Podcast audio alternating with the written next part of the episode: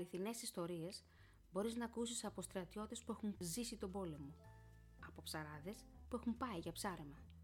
Τις καλύτερες ιστορίες όμως τις ακούς όταν οι φίλοι μιλάνε μεταξύ τους. Καλώς ήρθατε. Είμαι η Γλυκερία Σαμολαδά και είμαι σύμβουλος γενετικής.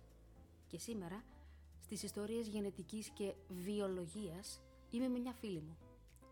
Η κυρία Αλεξία Χατζηπαρασίδου, σύμβουλος κλινικής εμβριολογίας, με εμπειρία περισσότερη από 20 χρόνια με έμβρια, διευθύντρια του Embryo Lab Academy και συνειδρήτρια του Embryo Lab, είναι φίλη μου. Και σήμερα θα έχετε τη δυνατότητα σχεδόν να κρυφακούσετε όσα λένε δύο φίλες, δύο βιολόγοι, μια εμβριολόγος, μια σύμβουλος γενετικής, όταν συναντιόνται για καφέ, όταν μιλάν με θάρρος και για αλήθειες. Αλεξία, ο καφές σου είναι έτοιμος; Είναι ζεστός ακόμη; Μια χαρά είναι ο καφές. Ας ξεκινήσουμε λοιπόν. Θάρρος ή αλήθεια; Αλήθεια για αρχή. Για πες μου, το πρώτο σου έμβριο, το θυμάσαι; Και αν θυμάσαι, τι φίλο είχε; Αχ που με πας πίσω τώρα. 20-25 χρόνια. Δεν θυμάμαι αν ήταν αγόρι ή κορίτσι. Θυμάμαι όμως ότι και με τρόμαξε και το θαύμασα και έτρεμα. Ήταν ένα έμβριο τρίτης ημέρας, το οποίο έπρεπε να κάνω εμβριομεταφορά. Ένιωθα και δέος και τρόμο και πολύ μικρή ταυτόχρονα. Η κυρία έμεινε έγκυος. Η σειρά μου τώρα. Εγώ δεν θα πάω στο παρελθόν, θέλω να δούμε το μέλλον. Θάρρος ή αλήθεια; Θάρρος. Ποιος είναι ο επαγγελματικός στόχος που θα ήθελες να κατακτήσεις; Ο στόχος μου είναι να είμαι χρήσιμη. Δεν ξέρω εν- πώς επαγγελματικά μεταφράζεται αυτό. Ούτε είναι βέβαιο ότι θα καταφέρω να συνειδητοποιήσω ότι ήμουν χρήσιμη. Μάλλον μικρές μικρές νίκες κάθε μέρα και θα κάνουμε ταμείο κάποια στιγμή στο τέλος. Σειρά μου, θάρρος ή αλήθεια. Αλήθεια. Ένα περιστατικό, ένα case που θα ήθελες να ξαναδουλέψεις. Αυτό τώρα δεν το λες και εύκολο. Κάθε μέρα βλέπω τόσα. Κουβαλάω πολλά ακόμα στο μυαλό μου. Πάντα με αγωνία. Θυμάμαι κάποια συγκεκριμένα ζευγάρια. Θυμάμαι ένα τώρα έτσι πως το αναπτύσσω και το σκέφτομαι. Και οι δύο είχαν ε, κάποιο σπάνιο γενετικό νόσημα. Χρειάστηκε να μιλήσουμε για αυτό το ζευγάρι.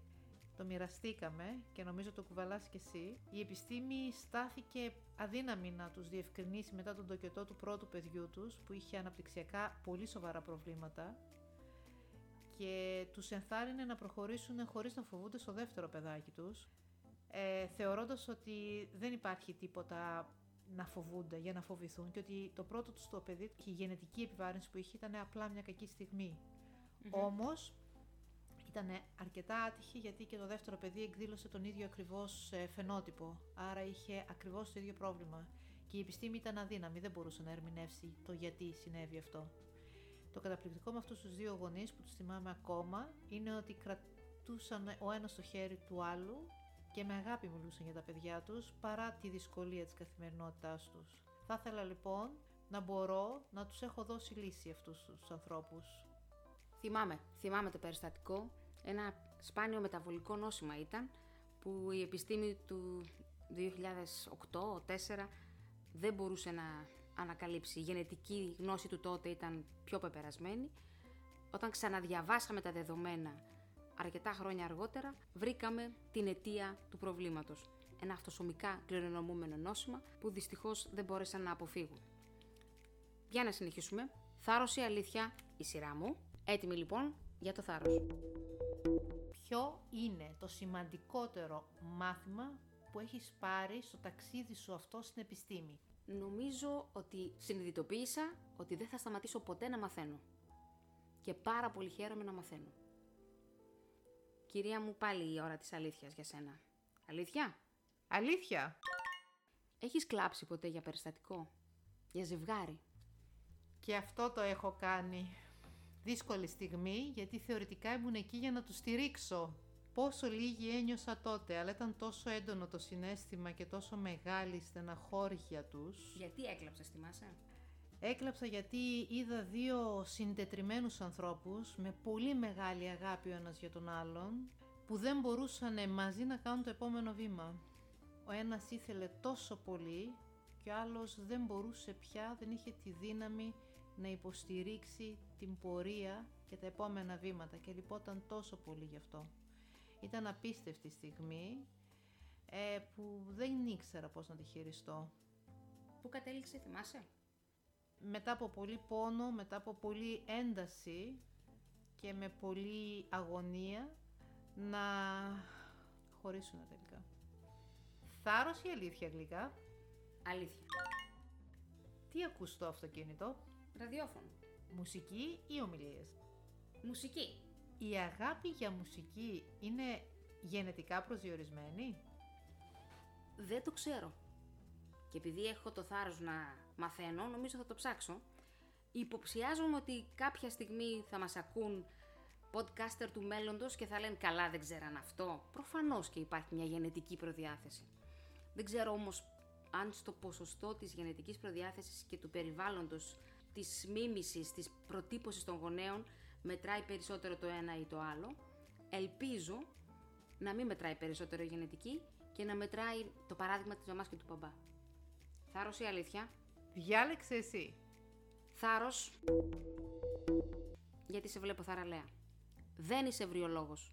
Σήμερα, τώρα δεν είσαι ευριολόγος. Τι είσαι; Μητέρα.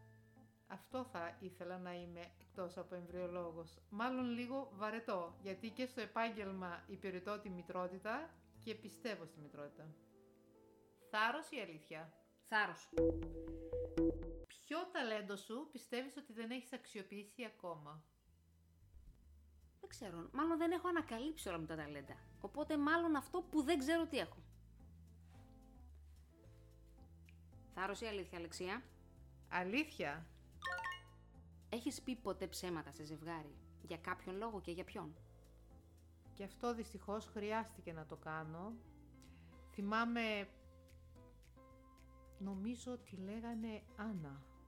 Η Άννα λοιπόν ήρθε με τον άντρα της, αλλά πριν μπουνε σαν ζευγάρι, μπήκε έτσι, ε, μπήκε έτσι για λίγο στο γραφείο μου για να μου πει ότι είχε μία διακοπή κοίησης παλιότερα, για το οποίο στεναχωρήταν πάρα πολύ και δεν βρήκε το θάρρος να το πει στο σύζυγό της, οπότε μου ζήτησε να μην το μοιραστούμε.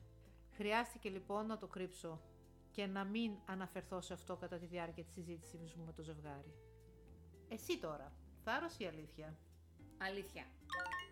Ποιο είναι το πιο σημαντικό πράγμα που έχεις στην τσάντα σου; Το πιο σημαντικό; Κάτσε να την ανοίξω, να ψάξω. Νομίζω ένα σοκολατάκι μαύρης σοκολάτας. Ναι, αυτό, αυτό. Πολύ μαύρης σοκολάτας. Ούτε γλυκιά, ούτε πικρή. Τόσο όσο. Αλεξία, θάρρος ή αλήθεια; Να πούμε και μια αλήθεια τώρα. Πόσες ώρες έχεις κάτσει σαν ένα ρεκόρ πάνω από ένα μικροσκόπιο, ψάχνοντας ένα σπερματοζωάριο από ένα δείγμα αζωοσπερμικού. Θυμάσαι πόσες ώρες; Τα πρώτα χρόνια, πίσω στο 95, 96, 97, όταν για πρώτη φορά ε, διαπιστώσαμε ότι τα ορχικά σπερματοζωάρια μπορούν να οδηγήσουν στη δημιουργία εμβρίου και παιδιού, υπήρχε μια έντονη επιθυμία πολλών αζωσπερμικών να προσπαθήσουν να αποκτήσουν παιδί, γιατί για πρώτη φορά το όνειρό τους μπορούσε να γίνει πραγματικότητα. Μπορώ να πω ότι για τουλάχιστον 10 με 12 ώρες την ημέρα ήμασταν πάνω από δείγματα ορχικού σπέρματος στην προσπάθειά μας να βρούμε έστω και ένα σπερματοζωάριο. Δεν ήταν όμως ένας κόπος που πάντα ανταμοιβότανε. Είναι ένας τεράστιος κόπος και με τεράστια προσπάθεια, χωρίς όμως την αναμενόμενη ή ανάλογη ανταμοιβή. Για πες, η σειρά μου. Θάρρος ή αλήθεια; Θάρρος. Ένα επιστημονικό επίτευγμα που θα ήθελες να έχεις κάνει εσύ. Θα ήθελα να έχω διαβάσει πρώτη το γονιδίωμα του κορονοϊού αυτού του SARS-CoV-2. Θα ήθελα να ήμουν η πρώτη. Έτοιμη; Έτοιμη. Θα σου πω δύο ψέματα και μια αλήθεια. Και πρέπει εσύ να βρεις ποιο είναι το ψέμα. Το άριο είναι ένα ανθρώπινο όν, είναι άνθρωπος. Το άριο είναι απλά ένα κομμάτι ιστού της μαμάς. Το άριο είναι μισός άνθρωπος. Για πες. Το Άριο δεν είναι άνθρωπος. Ξέρω ότι κάποιοι το αναγάγουν εκεί. Είναι ένα κύτταρο του ανθρώπου, από τα πιο σημαντικά, το οποίο μπορεί να οδηγήσει, αλλά σε άνθρωπο, χωρίς όμως πάντα να το καταφέρνει. Η αλήθεια είναι ότι τις περισσότερες φορές δεν το καταφέρνει. Μόνο ένα 5% των οαρίων μας μπορούν να μετατραπούν σε άνθρωπο. Είναι μισός άνθρωπος; Έχει μία προοπτική, αλλά δεν το λες μισό άνθρωπο κατά Είναι απλά ένα κύτταρο από ιστό της μαμάς; Ούτε και εκεί μπορούμε να το κατατάξουμε, γι' αυτό και δεν είναι ξεκάθαρο, δεν είναι απλά ένα κύτταρο. Παγίδα η ερώτηση, δεν υπάρχει αλήθεια, δεν υπάρχει ψέμα.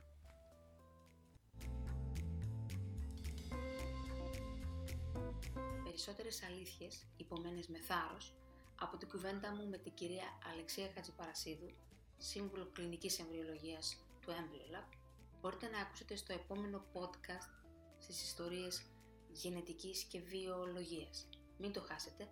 Είμαι η Γλυκερία Σαμολαδά και είμαι σύμβουλος γενετικής. Σας ευχαριστώ.